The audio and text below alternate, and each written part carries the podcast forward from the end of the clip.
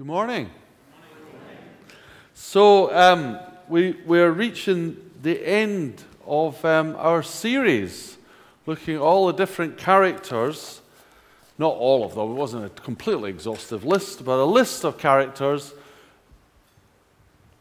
to whom God spoke and how they responded. And can you remember them all? That's the question. So, we started with Jonah and then it was Moses, and then it was, was it Peter then? And then it was um, Mary. Was it Mary next? Um, and then Gideon. Was it Gideon, or have I missed one? Um, and Abraham and Elijah. Who have I missed? Samuel, of course. Let's not forget Samuel. Samuel, whom God called, was it six times? Yes, I thought that. Yeah, absolutely. Yeah, yeah. Do you know, it worried me because there is a passage in the Bible which says that if you add anything to Scripture, so yeah. Yeah, we, that, that, was interesting with Samuel where we opened the book and saw more in it than we'd previously seen. It was, it was great. Well done. yes, there was that. And um, yeah, and then we did Elijah. Is that them all? I think that's them all. Excellent. And now we've come to Hannah. Now, the interesting thing with Hannah, and I know you're going to sort of say, well, why have you got Hannah? Because when you read the story, God doesn't actually say anything. This is the only one we've got where it doesn't say, and God said to Hannah. And it, and it doesn't. And if I'm honest with you, that's quite sort of deliberate. Uh, and we'll come to why in, in a second. But I'd like to read to you from Luke chapter 12. And in Luke 12, just a, a, a brief section, um, verses 13 to 21. So Luke 12 says this. Um, Someone in the crowd said to him, Teacher, tell my brother to divide the inheritance with me. Jesus replied, Man, who appointed me a judge or an arbiter between you? Then he said to them, Watch out.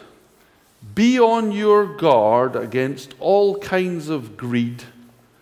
A man's life does not consist of the abundance of his possessions. And he told them this parable The ground of a certain rich man produced good crop. He thought to himself, What shall I do? I have no place to store my crops. Then he said, This is what I'll do. I'll tear down the barns and build bigger ones. And there I will store my grain and my goods, and I'll say to myself, You have plenty of good things laid up for many years. Take life easy. Eat, drink, be merry. But God said to him, You fool, this very night your life will be demanded from you. Then who will get what you have prepared for yourself? This is how it will be for anyone who stores up things for himself, but is not rich towards God. So we want to look at the story of Hannah, and then I've got some questions. Okay, so listen carefully. No, it's not those kind of questions. Um, but there's Elkanah, who's the man, he's the husband. Now, what we know at the end of the story is that Samuel grows up and becomes a priest.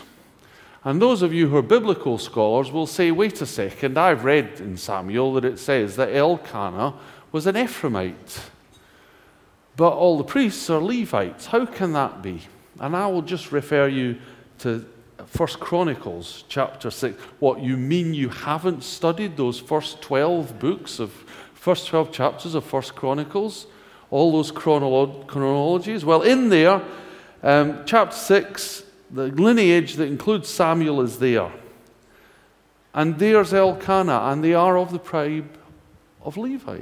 So the likelihood is that Elkanah, an Ephraimite, lived in Ephraim. There is a possibility his grandfather was adopted into the Levite tribe, but more likely that that's where they lived because remember, the Levites didn't have any land. They lived in other people's land because their portion was God. So, anyway, there's Elkanah. He has two wives. Penina, she has children. Hannah has none. So every year, Elkanah takes his family to Shiloh, which was where the tabernacle, there's no temple yet, so the tabernacle, where the Ark of the Covenant is. And there they celebrate the feast. That's where Eli is the priest and his two sons called Hophni and Phinehas. Now, Hophni and Phinehas are, by any account, dodgy. So they take more than they should um, in lots of ways. I'm checking for children before I advise that you look at the details um, because they really do take all sorts of things that they shouldn't. But anyway, they go up there.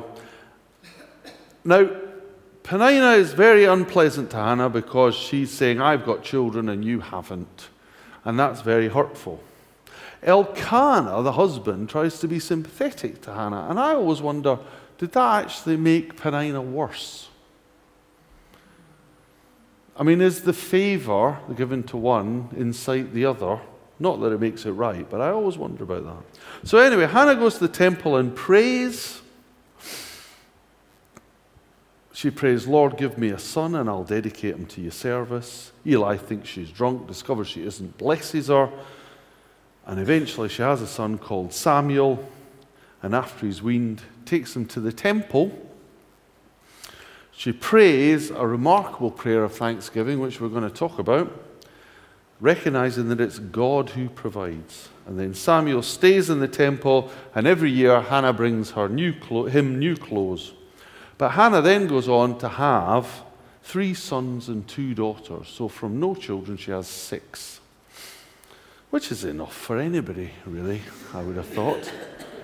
Um, but, but who am I to say? Two was plenty for me. They're both grown up. I'm still skint. How does that happen? I don't know. Anyway, there we go. So that's the story. What are the things that we can learn from this? Okay, the first thing I want to say before we go any further, and I do want to say this before we go any further, that the Bible is being really unfair to my sermon. So, um, because of this, some of the things I want to say, and I really feel I should be sharing with you today, are a bit loaded because it's about Hannah wanting a baby as opposed to wanting other things.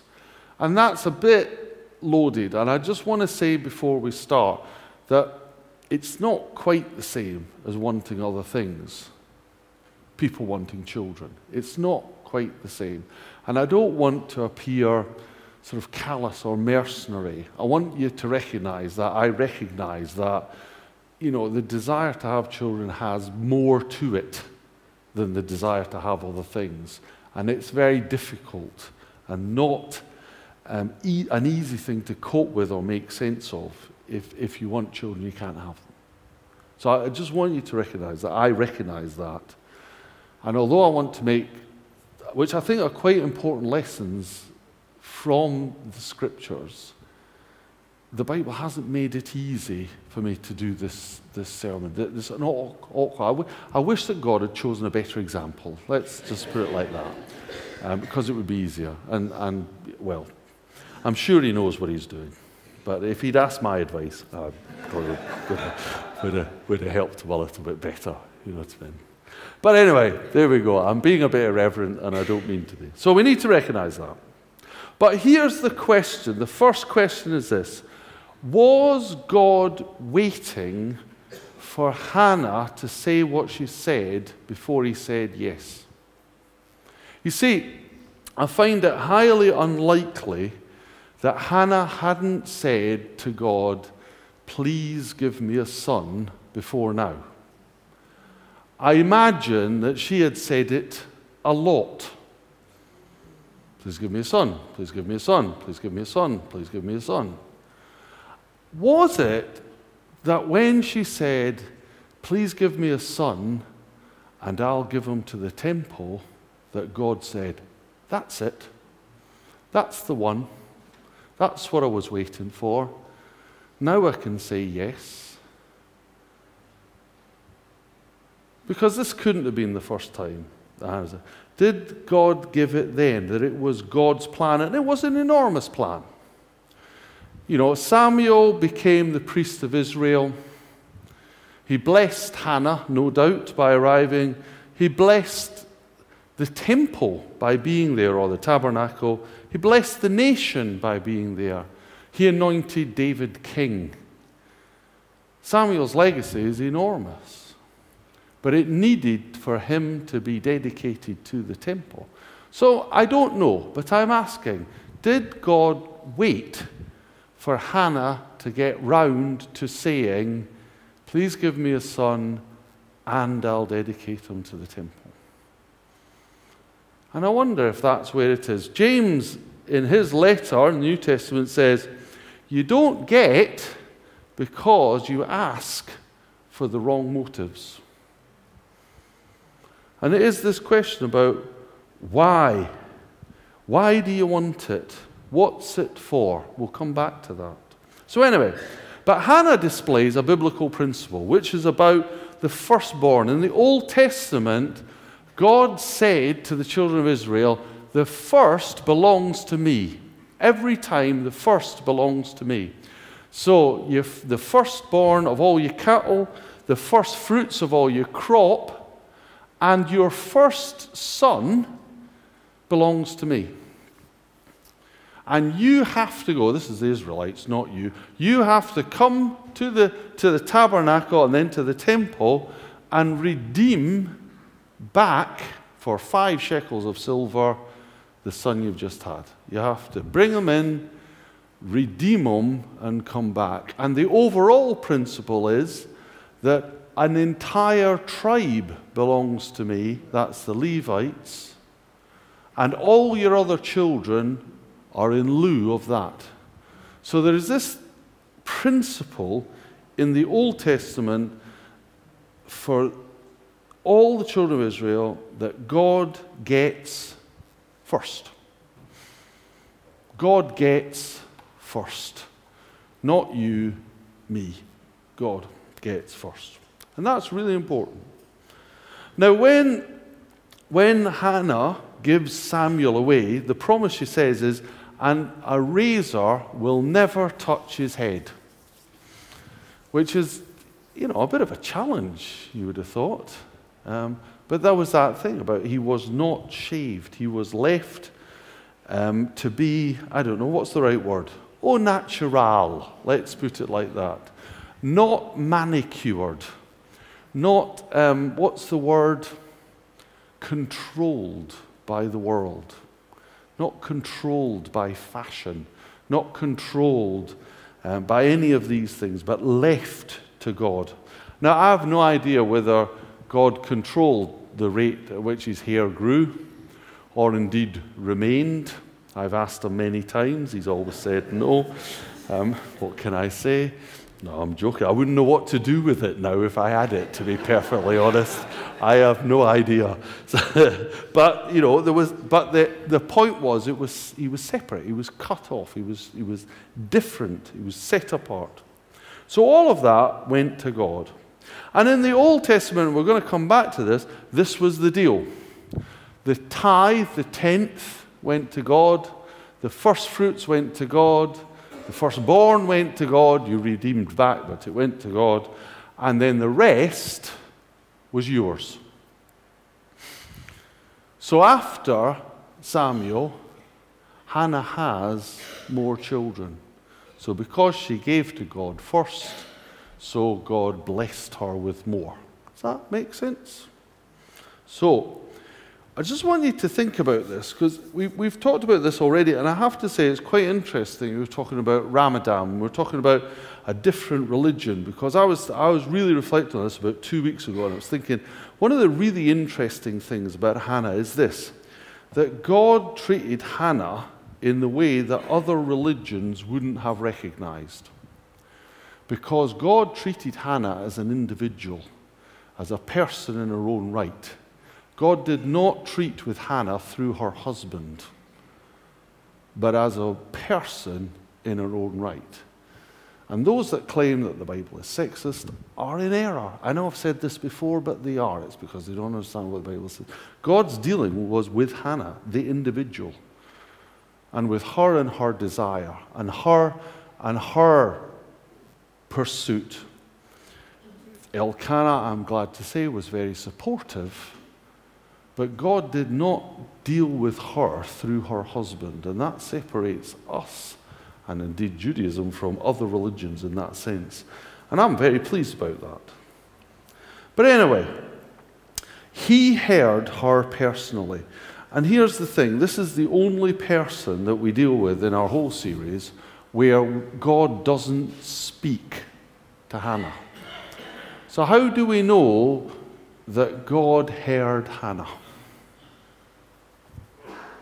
We know that God heard Hannah because of what happened. And we're going to talk today about understanding what God is saying by looking at what is happening and understanding what is happening. Because it is one of the ways in which to understand that God is talking to us. I was talking with somebody on um, Friday, and they're embarking on a new line and a new adventure and a new venture. And this is what we said. We said, well, look, you step out, and if it happens, it's because God wanted it. And if it doesn't happen, it's because God wanted it. What you're doing is stepping out, and we'll know God's will because we'll see what happens. And there's a real principle in that, and that's what it is. So there we are. Hannah requests to God.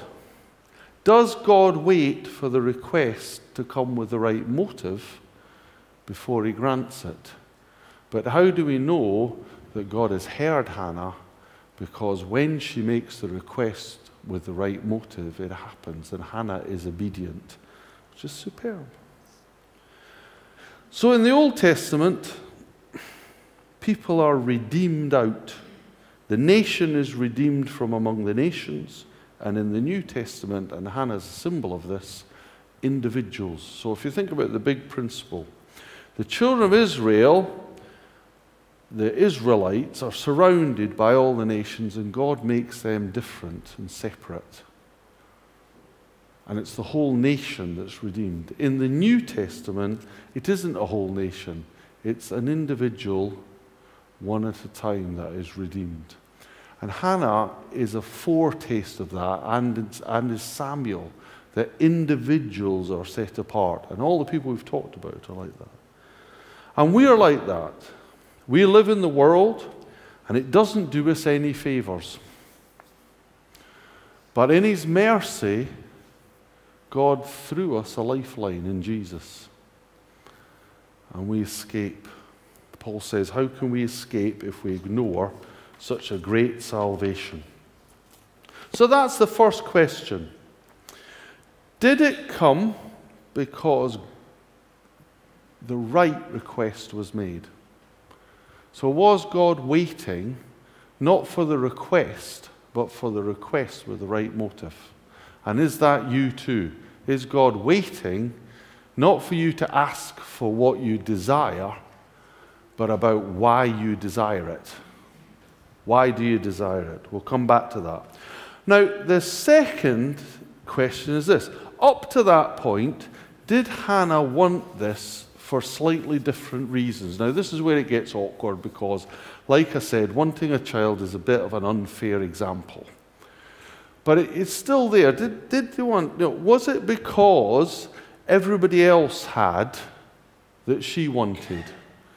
Was it because she felt that it was her duty to provide? Was it because her um, uh, partner, what do, you, what do you call two wives? What are they? What's their relationship to each other? Frankly, the idea scares me to death. Um, but um, what, what do you call the other one? What, what are they called? Sisters? I, I, I don't know. They say, well, Yes, they probably were behaving like sisters, weren't they, with the na na na na na. I've got and you haven't. Ha ha ha ha ha. Memories. Right, so, um, but anyway, the, the, the other one, um, who's, Penina, who's going, I've got children, you haven't. That's hard going. That's taunting. That's difficult. Was that what it was? And it was making me think about why do we want stuff? Why do we want things? What are we looking for? Is it because of comparison?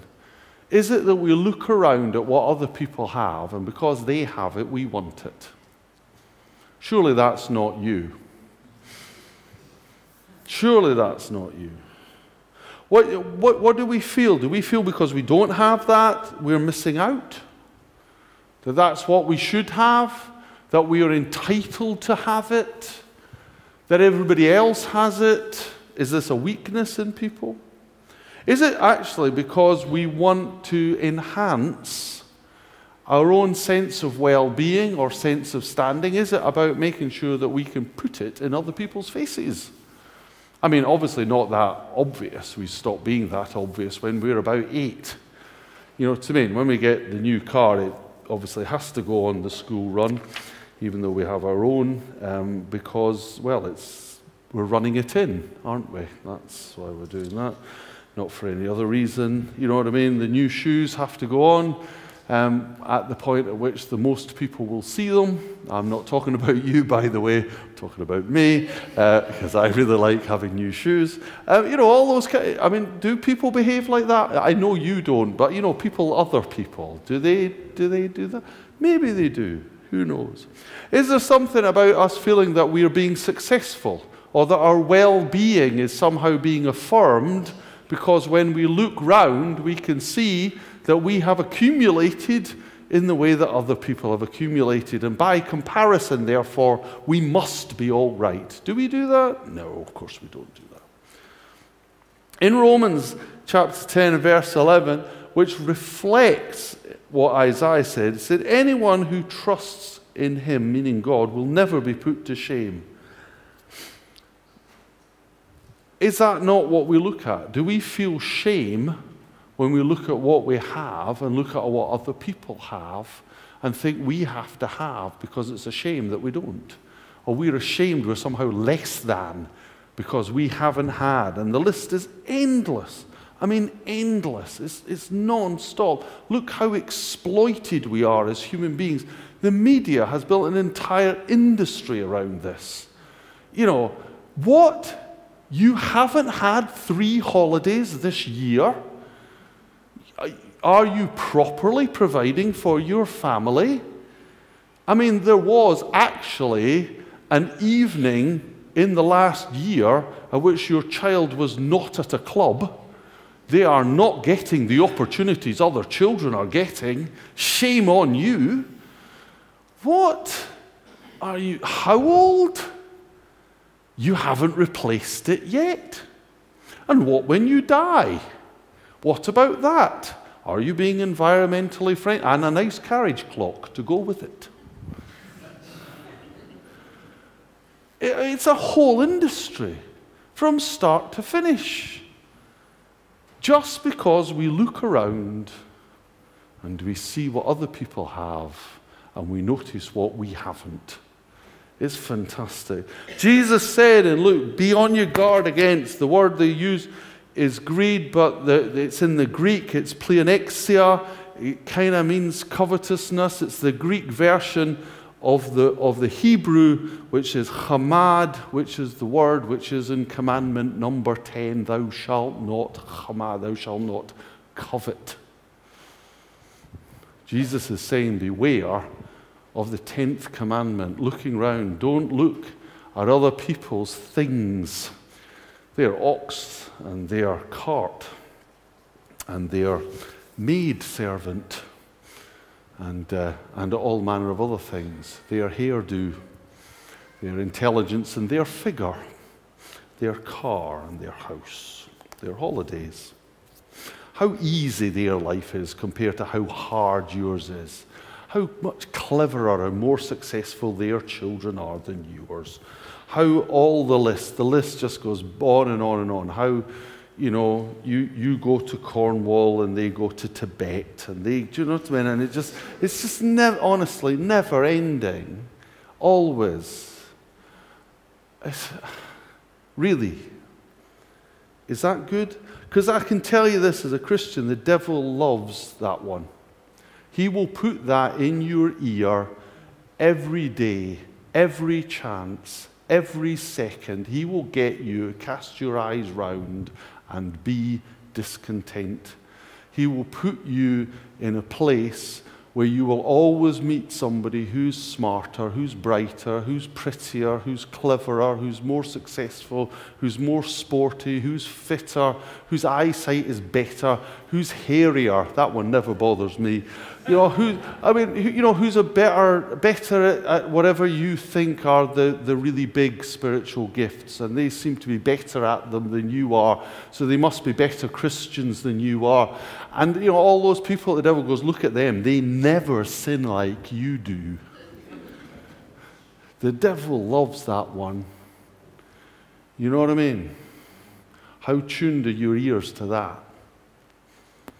And then, as a result of that, what does it make you want? Does it make you want to be smarter or cleverer, or better dressed, or thinner, or fatter, or more muscular, or fitter, or younger, or older, or better at this, or better at that, or having more of these things, or more of those things? What does it do? What does it do to you? I'll tell you what it does to you. It makes you a prisoner. It was for freedom that Christ has set us free.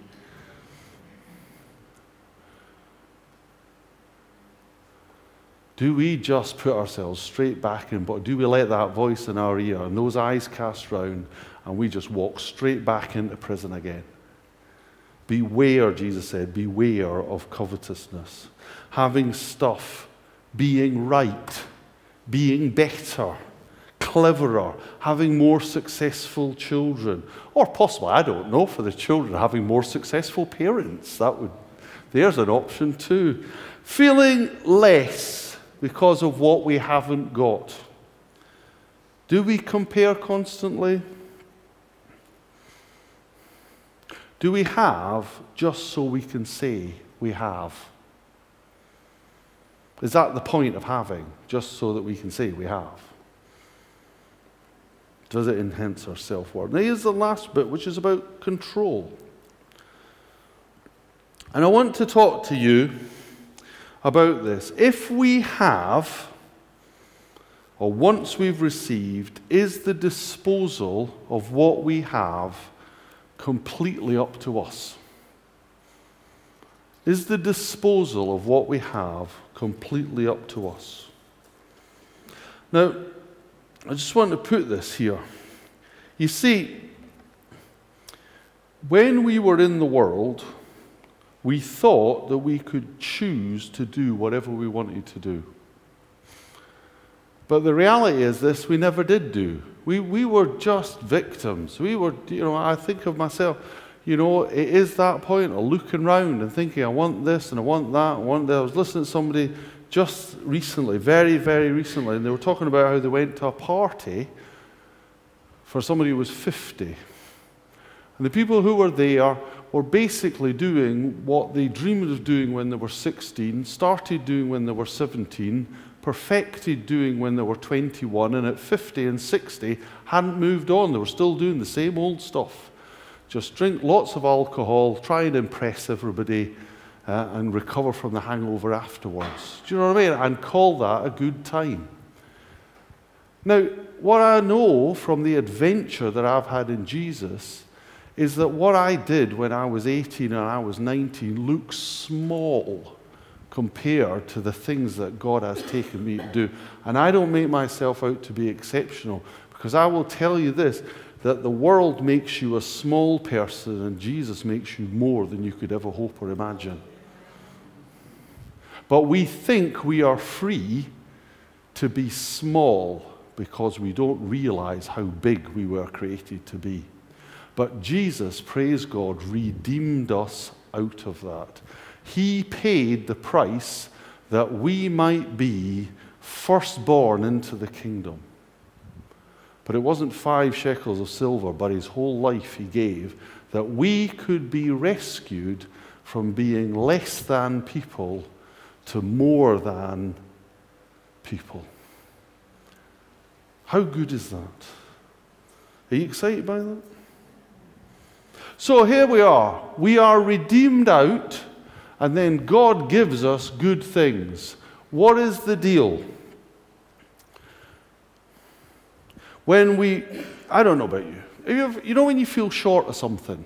You ever felt short of something? Ever? No? Just me? Okay, and you say to God, please give me. And He does. And it's fantastic. And then the next time we feel short, the first question is, oh no, I'm in a lot of trouble. I'm really short of things. I wonder if God will give it to me. And then we ask Him, and then He does. And then we're amazed. And after 50 years of that, we're still short and we still wonder whether God, does this happen to you? Yeah, you know, you know that sort of perpetual crisis thing? You know, and, and we are really accumulative human beings. I don't know if you've noticed that, but here's the thing. Do you know how desperate that need is? As soon as it's fulfilled, it's immediately replaced by another desperate need. You know, I'm in so much trouble because I haven't got. Phew, I've got to. I'm in so much trouble because I haven't got. We, you know, we sort of lurch. Have you noticed that? If that's not you, just me. And the thing is, what we say is we say, Thank you, Lord, for giving me your provision. Help me to trust you better for next time. And that's good. But it's not actually the right question. The right question is this Thank you, Lord, for your provision. Why have you given me this? Why have I got this? What is this for? Like Hannah, thank you, Lord, for my son. Now, about the pram, the nappies, the baby food, the 457 books that I now have to read to tell me how bad a parent I am, um, the nursery provision. Uh, no. Why? Why? Why have you given me this? Thank you, Lord, for my home. Why? Why have I got this home? Thank you, Lord, for this car. Why? Thank you, Lord, for my intelligence. Why, why have you given me it? What is it for? You see, the deal, and I'm going to be a bit shaky here. Did think a bit about this before pointing it out. But it's like this Christians do not have the same deal as the Old Testament. But in our modern theology, it seems to get presented quite a lot. So please listen up. In the Old Testament, you had a certain obligation, a tithe, and you gave that to God and the rest was yours. That is not the New Testament deal for Christians. None of it is yours. Ever. It's not yours. The Bible says we were bought with a price. You are not your own. So it isn't like, well, I've done my duty, now I can get on. That is not the deal. Now, for those of you who are not Christians, you might think that that sounds really restrictive, but if you're not a Christian, let me tell you, that is a phenomenally liberating point. The Bible says this um, says the more wealth that someone accumulates, the more worry they have about what's going to happen to it. Solomon said, this is he was one of the richest men ever, and he said it's all meaningless because frankly you spend your whole life accumulating it and then somebody else gets it to waste. We're set free from this because that is not the Christian deal. The Christian deal is not that you give your tithe and then get on and enjoy the rest. You have no tithe. There is no 10%. There is 100%, and it's not yours, and it's not mine. It belongs to God. And that's interesting. In James 1, verse 17, it says, Every good and perfect gift comes from God above. It's, in 1 Corinthians 6 and 30 it says, You are not your own. You were bought with a price. You were redeemed. Therefore, honor God with your body. That's your talents. That's your time. That's your gifts. That's what you're called to do. Jesus said, No one can serve two masters. You can't serve God and money. That's your money. In 1 Thessalonians 5:21 it says, "Test everything. Hold on to what is good." That's the opposite. That's the opposite. That's the Bible telling you if you have accumulated things that you shouldn't have, shed them. Test what you have, and if what you have is duff, dump it. There's an interesting one. What's that? Is that called downsizing? Decluttering. Get rid of the junk, guys. That's important.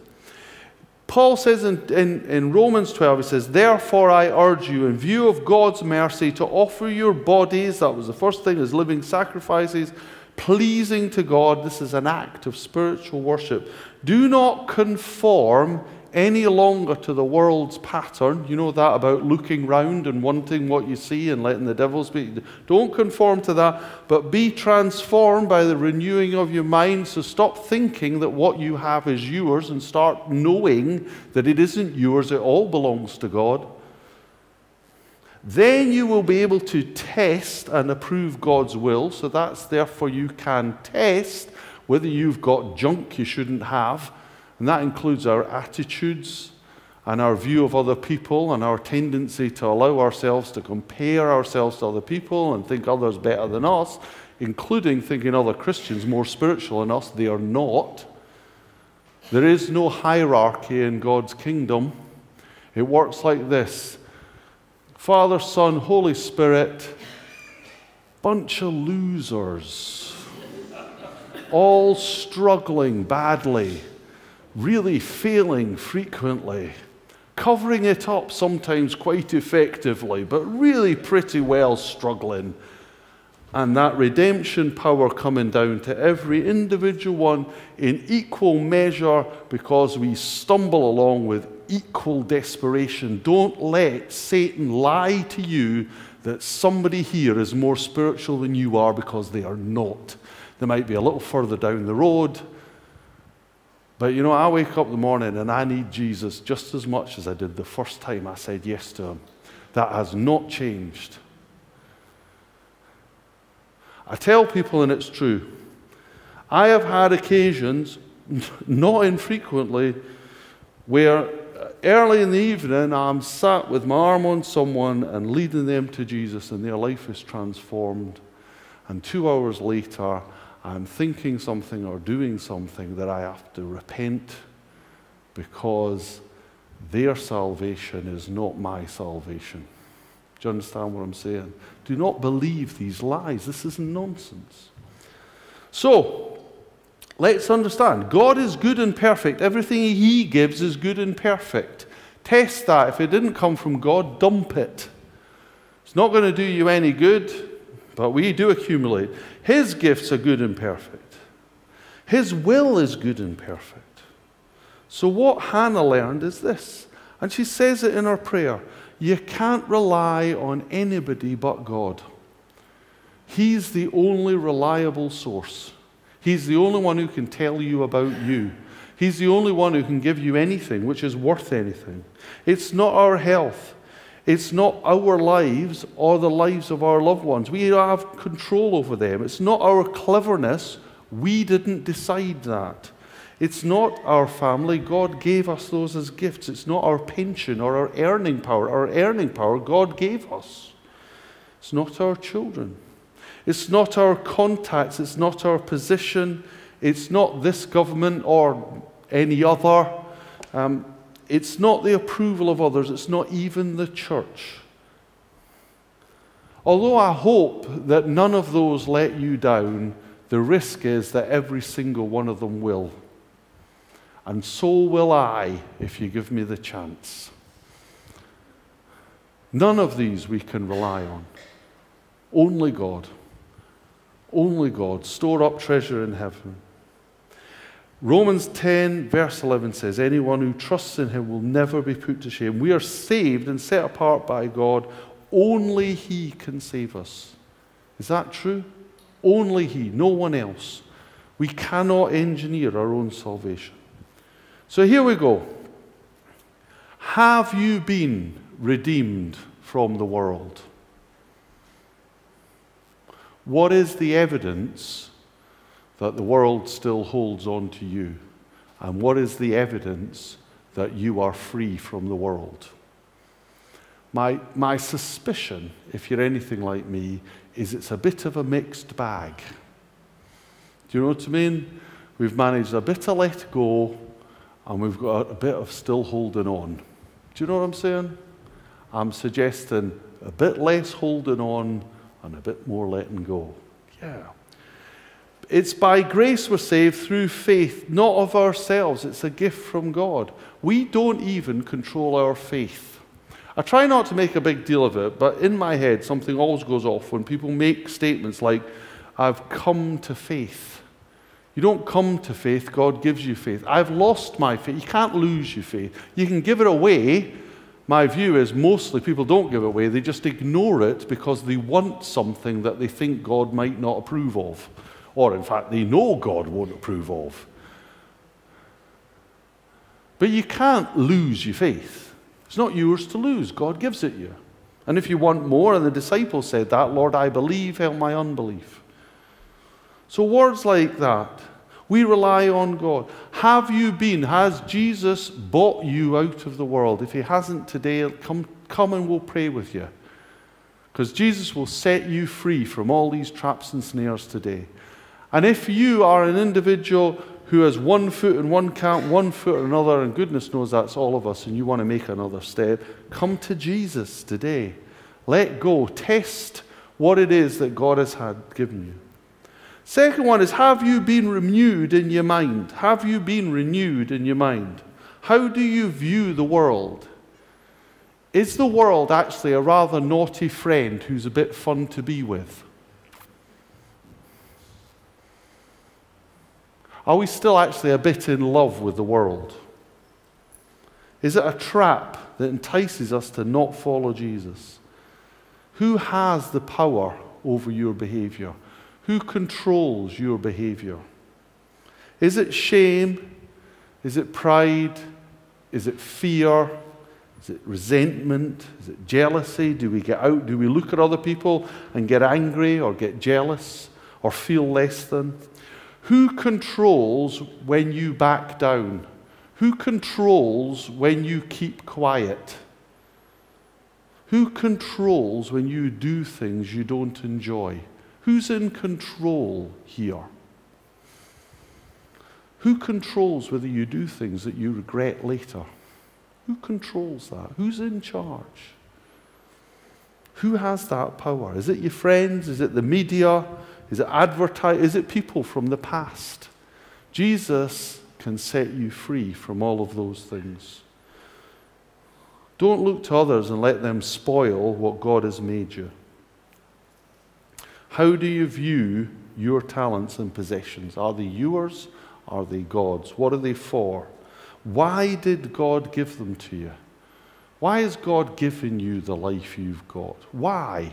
What's it for? What are you doing with it? What am I doing with mine? What is all this junk? Is it useful? What is all this baggage I've got? Why am I carrying it? Why am I so afraid? What's that about? Am I not free? Surely we are. I'm going on a bit. Excuse me. We'll finish in a second now. And I really will. I won't go. We'll finish, and then we'll finish, and then we'll finish, and finally, and then just one. No, uh, genuinely. Okay. So have you? And this is my final question. Have you reviewed your future? What does your future hold? Into whose hands have you put the control of your future? And did they give you a carriage clock or, a, or an interesting Parker pen? The clue is if they did, wrong people. God will give you a robe of righteousness and an eternal future, which is slightly more useful than a carriage clock. When you're under pressure, where do you look? Where do your eyes go when you're under pressure? So, when you're not under pressure, where do your eyes go? Is it I look to God when I'm in trouble and I look to stuff when I'm not? Is it the other way around? I'm a good Christian until I'm under pressure and then I start reviewing my savings plans and, and you know what time I've got. I, I, if I'm honest with you, both holes, I have been in them both. But ask ourselves that. So, who do you look? Yourself, others, Jesus? Who do you look? What is of more value to you? A good life now or life after death? Are you thinking now or eternal? What are you thinking? What's your priority? What's the priority you have for people close around you? Is your priority for the people who are close to you that they know Jesus and are with them after they die? Is that your priority? Or are your priority something else? What's in here? I'm just asking you, have you reviewed? Jesus said, Seek first the kingdom of God and his righteousness, and all these things will be added to you. Righteousness means set apart, made right and acceptable to God. So we need to rely on him. So Hannah asks, and when she asks in the right way, she gets, because we know why she got. And then it was less important what other people thought, and more important that what she did was righteous. And she understood that we rely on God for everything. And that's my point. None of this is yours. Look at it, it's not yours. All of it fades, all of it rots, all of it dies. Everything passes, nothing lasts. Only, only our future in Jesus lasts. That's it. Nothing else. The rest is a media scam, ladies and gentlemen. You close it to keep the cold off because we live in Britain. Your house is to keep the rain off because we live in Britain. Your car is to get you around because we are supposed to travel a lot. Your job is to put food on the table. Your children are there so that you can bless them in Jesus' name. Why has God given you what He's given you? Why? What is it for? Why are you so bright? Why are you so intelligent? Why are you so clever? Why are you so spiritual? Why has God revealed Himself to you? Why has He done that? For what purpose? To bring glory to Jesus, to grow you up in eternity, to let you understand the priorities of life, that you might rely on God. If you're in a grip, let Jesus set you free. If you need prayer for that today, come and see him. I apologize. It's my plan, and I've gone too long. But uh, hey, it's the last one. Let's pray. Father God, we know that you give us challenge not to condemn us, but to build us up. Lord, I pray that you forgive me if by any of these words someone here feels condemned, you know that that's not your will, but that freedom and release is offered to everyone. Father God, I pray that you reveal Jesus and the freedom that comes with that. Set us free by the power of your Holy Spirit, that we know, that we know that our future is secure and that no one can pluck us out of Jesus' hand. Release us, we pray, in the name of Jesus. Amen.